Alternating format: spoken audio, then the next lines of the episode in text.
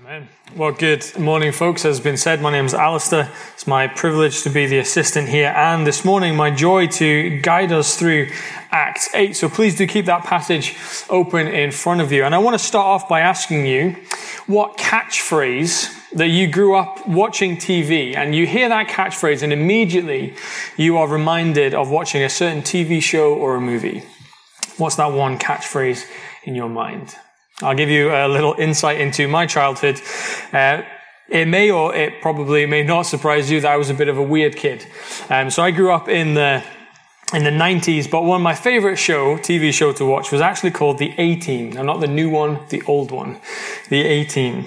If you don't know what that is, it's it's a show from the 80s about four American army members who are wrongly accused of a crime put in military prison, then they escape and become soldiers of fortune, basically hired soldiers who do good stuff, they're not bad guys, and at the same time they try to clear their own names.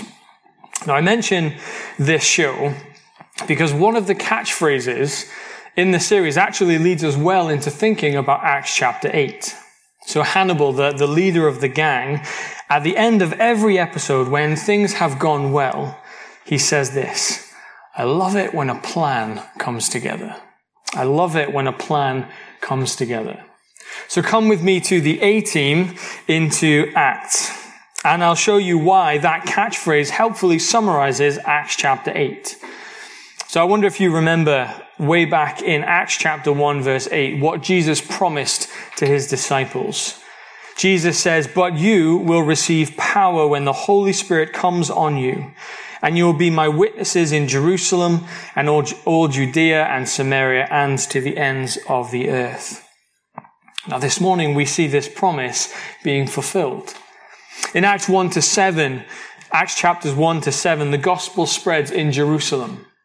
In Acts chapters 8 to 12, the gospel spreads in Judea and Samaria like a ripple effect. And then in chapters 13 to 28, it spreads to the rest of the world. The gospel spreads as Jesus planned it. As faithful men and women go and tell people about Jesus wherever they go and to whoever will listen.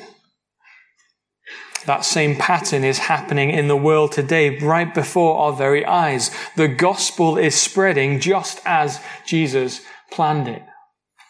Now I know the church feels small. It looks insignificant. It doesn't seem to have any power. We can be overlooked. We can be mistreated. We can be neglected. But there should be no doubt at all in our minds that Jesus is at work today as the global church is growing. In other words, the spread of the gospel, just as Jesus planned it.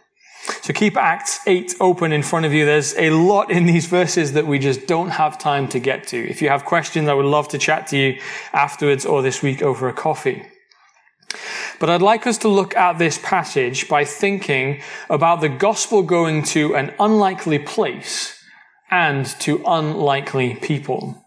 So the first thing we see in this passage is the gospel going to an unlikely place in verses 1 to 8. So throughout the Bible, the gospel message has remained the same. Humanity rebelled against God. We said, no, God, we don't want you. We want to be you. Humanity rebelled against God. We, from that moment on, it is very clear that we needed someone who was perfect. Someone from outside of our world, outside of our mess, to step in and make things right between us and God again. And as we turn to the New Testament, the second half of the Bible, we read about Jesus, who is God in the flesh, who came into our world to teach us about God the Father, to die on a cross, removing God's anger at sin and the rebellion of humanity, and making it possible for us to be in a right relationship with God. And then he rose from the dead, proving that all he said was true and that he is God that is the consistent message throughout scripture known as the gospel. So Jesus told his disciples what will happen in Acts chapter 1, that the gospel will spread And the following chapters describe that amazing growth of the early church. Thousands become Christians and join the church as they all spread the news of Jesus' life, death, and resurrection. But the repeated theme throughout the whole book of Acts is that the gospel grows as it is opposed. And this opposition culminated in chapter 7 with the first Christian martyr, Stephen, who was stoned because he challenged the religious leaders who killed Jesus and called them to repent. And look what happens in the aftermath of that tragic event.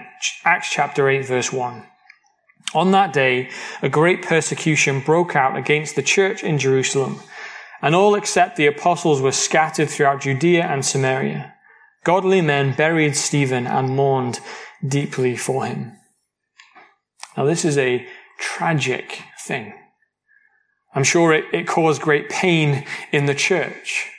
Lives were uprooted, families fleeing from persecution, and the church being oppressed.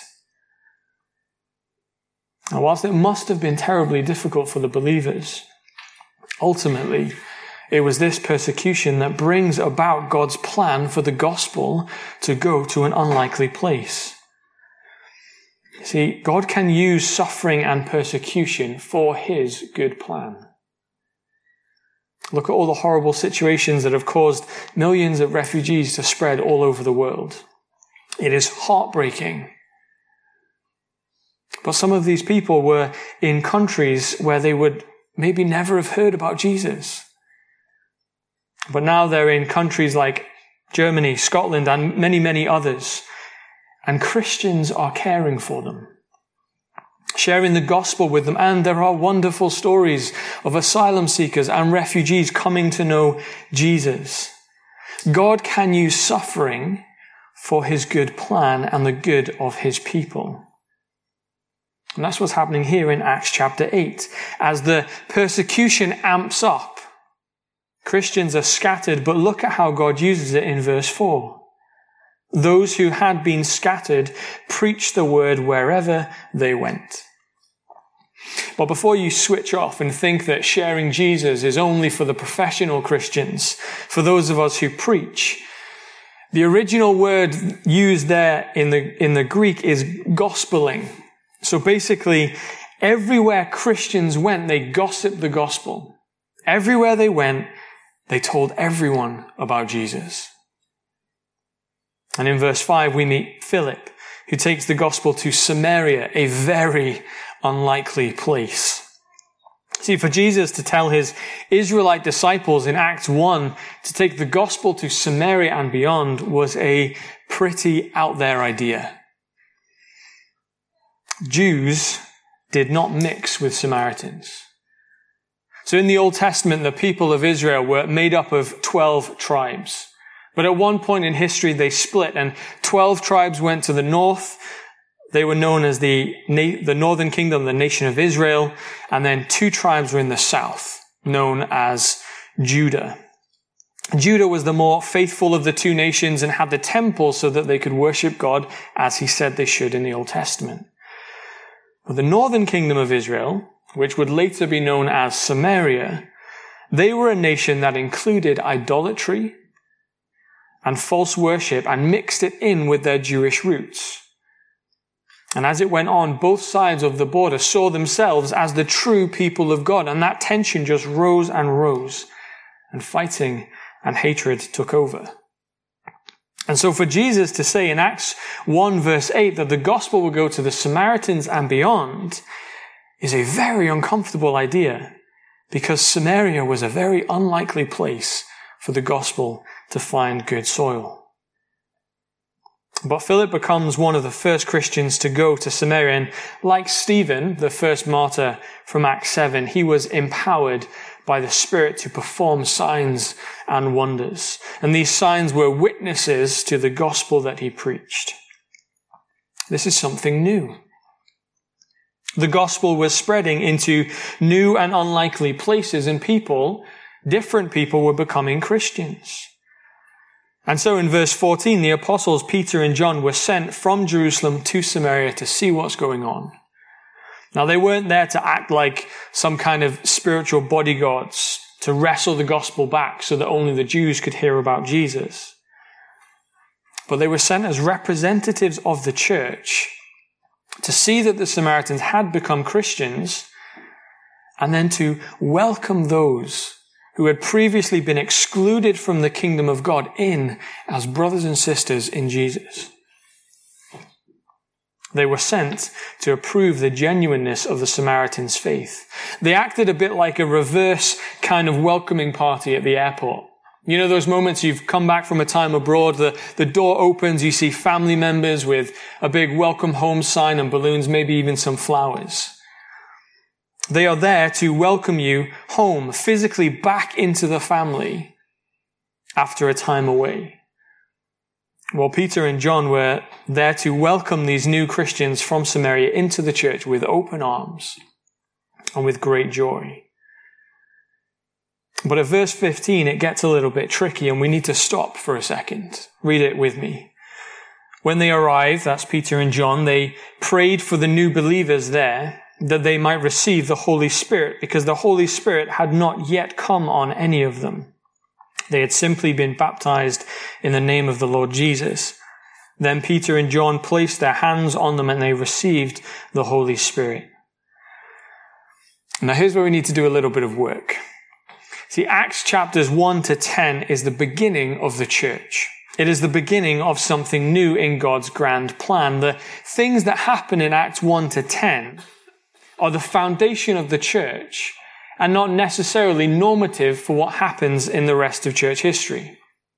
So, for example, the Bible makes it clear that when a person becomes a Christian, they receive the Holy Spirit. No exceptions. Every Christian has the Holy Spirit within them. It's the work of the Spirit in our lives that helps us grow, helps us mature in our faith and become more like Jesus. So why is there a difference here? Did the Samaritans have the Holy Spirit? Well, yes, they did. Every Christian does. But God was waiting for the arrival of the apostles before the Holy Spirit acted in power for all to see. So that the apostles knew that the Samaritans were now welcomed into the church as brothers and sisters in Jesus. So the presence of the apostles when the Holy Spirit moves with power among the Samaritans, shows everyone there that there is no distinction between Jew, the Jewish, and the Samaritan Christians. They believe the same gospel. God works in the same way. This happened to them in Acts chapter 2.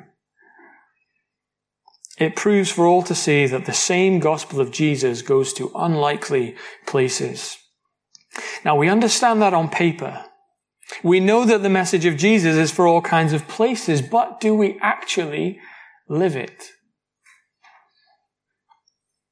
What is the Samaria equivalent for you? What's that one place you really don't want to go and share the gospel? Maybe it is the Muslim country that has a reputation of mistreating and oppressing Christians. Maybe you think, well, they're not going to respond to the gospel anyway, so there's no point praying for them. There's no point sending people there. Or maybe it's the housing scheme that's on your doorstep, the high rise flats in your area. Maybe it's the deprived communities that run up and down our country. You see them as a, a hard place to witness in. And so you just want to avoid them at all costs. Or maybe it's the workplace. You want to compartmentalize your life. You don't really want to mix faith and work. And so you buckle down. You hide your faith and you don't share the gospel. But by creating little Samarias in our mind, places that we don't want to share the gospel, we are being disobedient. We're not called to be a people who choose where to take the gospel. We are called to be a people who take the gospel wherever we go. That is how Jesus' plan unfolds. Now, for some, that does mean going abroad, but at the very least, for every single Christian here, it means going into your local community and being a light for Jesus Christ. We need to trust in God's plan be faithful in our sharing, and have confidence that God will complete his work. We can trust in the power of the gospel to transform lives, even in the most unlikely of places. So think about where your own Samaria is and submit to Jesus' plan and go and share the gospel, the true, the everlasting hope. Have it on your lips. Spread it freely for all to hear. It is your job to share the gospel, not to hide it. The good news of Jesus goes to all places, even those that seem unlikely to us. And then the second thing we see in this passage is the gospel going to an unlikely people in verses 9 to 40. So now we hone in on two specific people and their responses to the gospel. The focus is now on Simon in verses 9 to 25 and the Ethiopian eunuch in verse 26 to 40.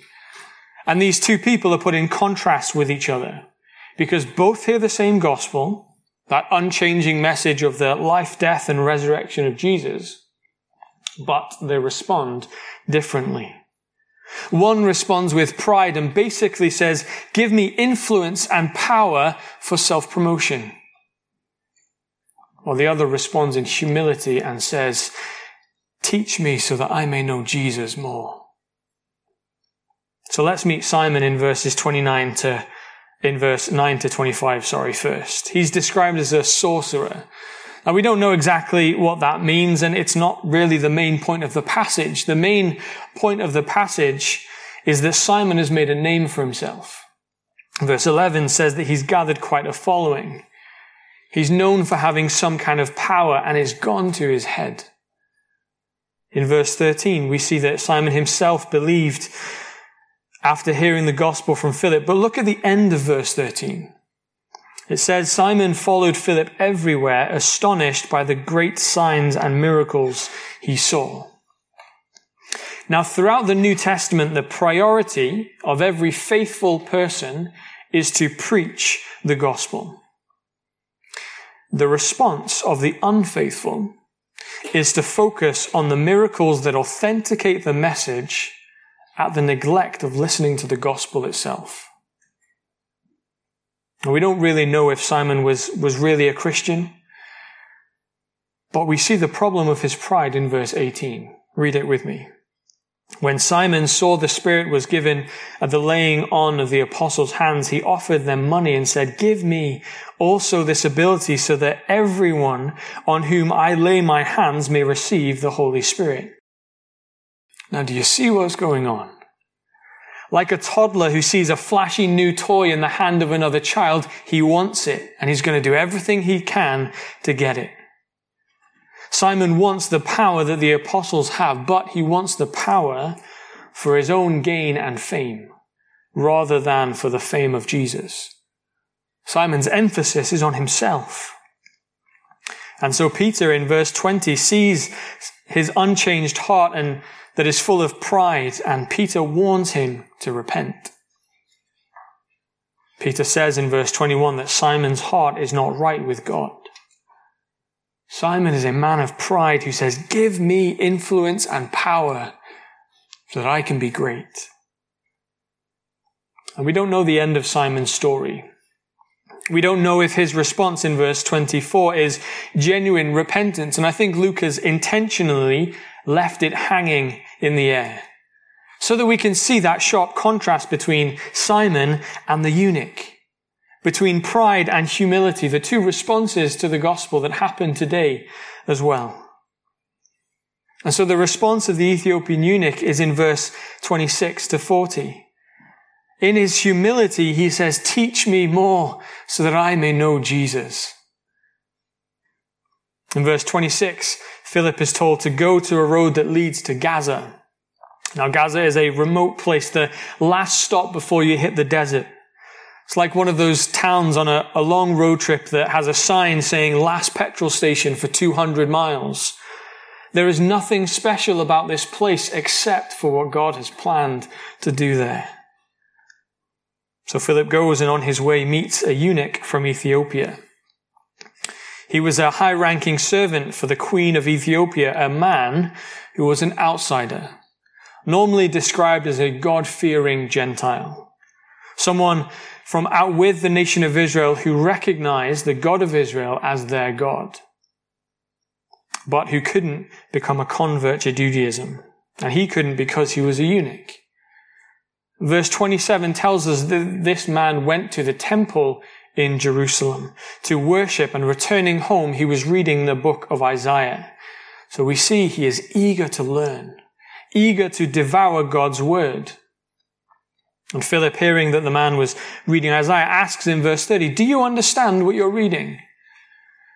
And he doesn't, so they basically start a one to one together. He was reading from Isaiah 53, which is a wonderful promise from the Old Testament about who Jesus would be and what he would do.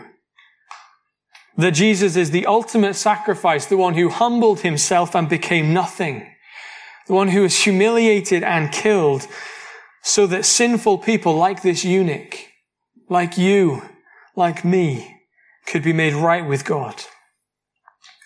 This eunuch hears the message of Jesus and he believes and is baptized. So taking our bird's eye view of this chapter, this teaches us that the gospel is for all kinds of people and their responses will be different. Some will respond with pride and reject Jesus, whilst others will repent with humility and follow him. See, it would have been comfortable for the apostles and Christians to stay in Jerusalem, to witness to those they rub shoulders with every day, people from their own culture, people from their own background, people who spoke their own language, people within their comfort zone. But that's not Jesus' plan. See, Jesus' plan is for the world to hear about Him, and that requires God's people to intentionally take the gospel everywhere they go to all kinds of places and to all kinds of people. The gospel doesn't call you to a comfortable life. It calls you to go. The Samaritans, Simon the sorcerer, the Ethiopian eunuch, all of these were unexpected recipients of the gospel. And what does this mean for us today? For the Christian, it means that you have a duty before God the Father to carry out Jesus' plan to share the gospel with all kinds of people, not only those you click with or who you're comfortable around. Not only those who look like, who sound like, and who act like you. But if we're honest, we're apathetic. We don't have a sense of urgency that people are dying without a saving knowledge of Jesus Christ and they're going to hell for eternity without Him. Or we're afraid of how people will respond. And so we get very selective about who we're going to share the gospel with. Maybe you think that the hardcore atheist at uni won't believe in Jesus anyway, so there's no point going to the trouble of tr- having an argument with them. It'll just get uncomfortable. We think that our family members already know what we believe, so we don't really need to tell them again. We think that our co-worker who walks around with a rainbow lanyard is obviously not going to, is obviously going to be offended by what the Bible says. And so we don't want to share the gospel with them. We walk past people every day on the streets, in work, at home, who are dying without a saving knowledge of Jesus. And we have been placed there to share the gospel with them. We are tasked to take the gospel to all people. It is not for us to decide beforehand how they will respond. Some will respond with pride, others with humility, but your call to go is still the same. Take the gospel to all kinds of people in all kinds of places, even if it's very unlikely that they, it will change anything in your mind. We leave the response in God's hands because He is faithful. if you're here and you're not a Christian, maybe you think this message of Jesus isn't for you. This message is for all to hear. And the offer is here for you to repent and believe in Jesus, to have that right relationship with God. The message we believe as a church and are holding out to you right now is the same message that Philip preached here in Acts. But your response is important. Will you respond out of pride and reject Jesus? Or will you respond out of humility and ask to know more? If you do want to know more, I would love to chat with you afterwards, to read the Bible with you, to pray with you after this service. Acts 8 teaches us that the gospel is for all kinds of places and all kinds of people, even the ones we think are unlikely. And I think back to the A team and Hannibal's catchphrase Oh, I love it when a plan comes together. This chapter is an example of the spread of the gospel just as Jesus planned it. As ordinary men and women take the gospel to all kinds of places and all kinds of people. Now, let me give you an example of this in my own life, and we'll end with this. My grandpa was an elder in the Church of Scotland for many, many years. He was not a Christian. He was quite suspicious of the gospel, and as me and my family moved when I was a child to the mission field, he was very skeptical of the gospel because he saw the gospel as the thing that stole his family away.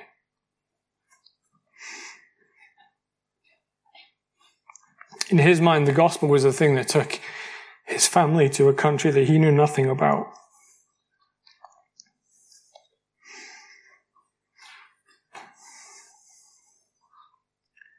He was hardened to the gospel. But for over 25 years,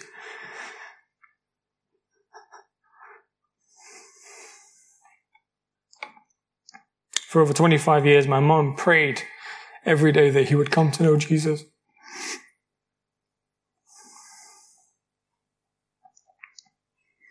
It was unlikely, but we didn't give up.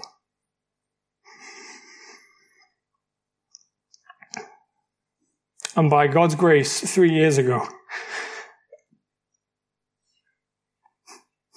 a matter of weeks before he died, I was able to share the message of Jesus' life, death, and resurrection that only hope, only true hope is found in him.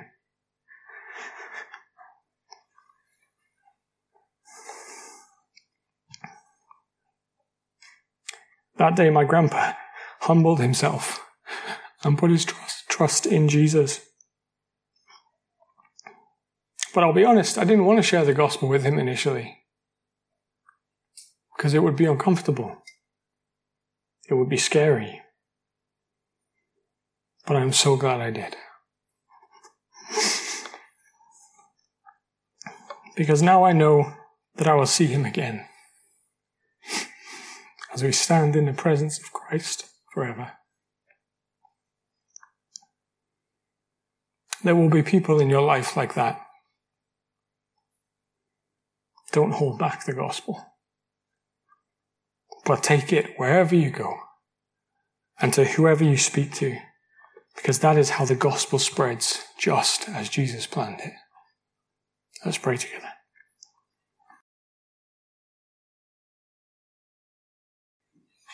Heavenly Father, we thank you that you have given us a task, that you have invited us into your plan for this world to know about Jesus. Forgive us for the times where we hold that message to ourselves, and Lord, give us boldness. Give us strength, give us opportunities to speak about Jesus with those around us, to call people to repentance and into true life that is only found in you.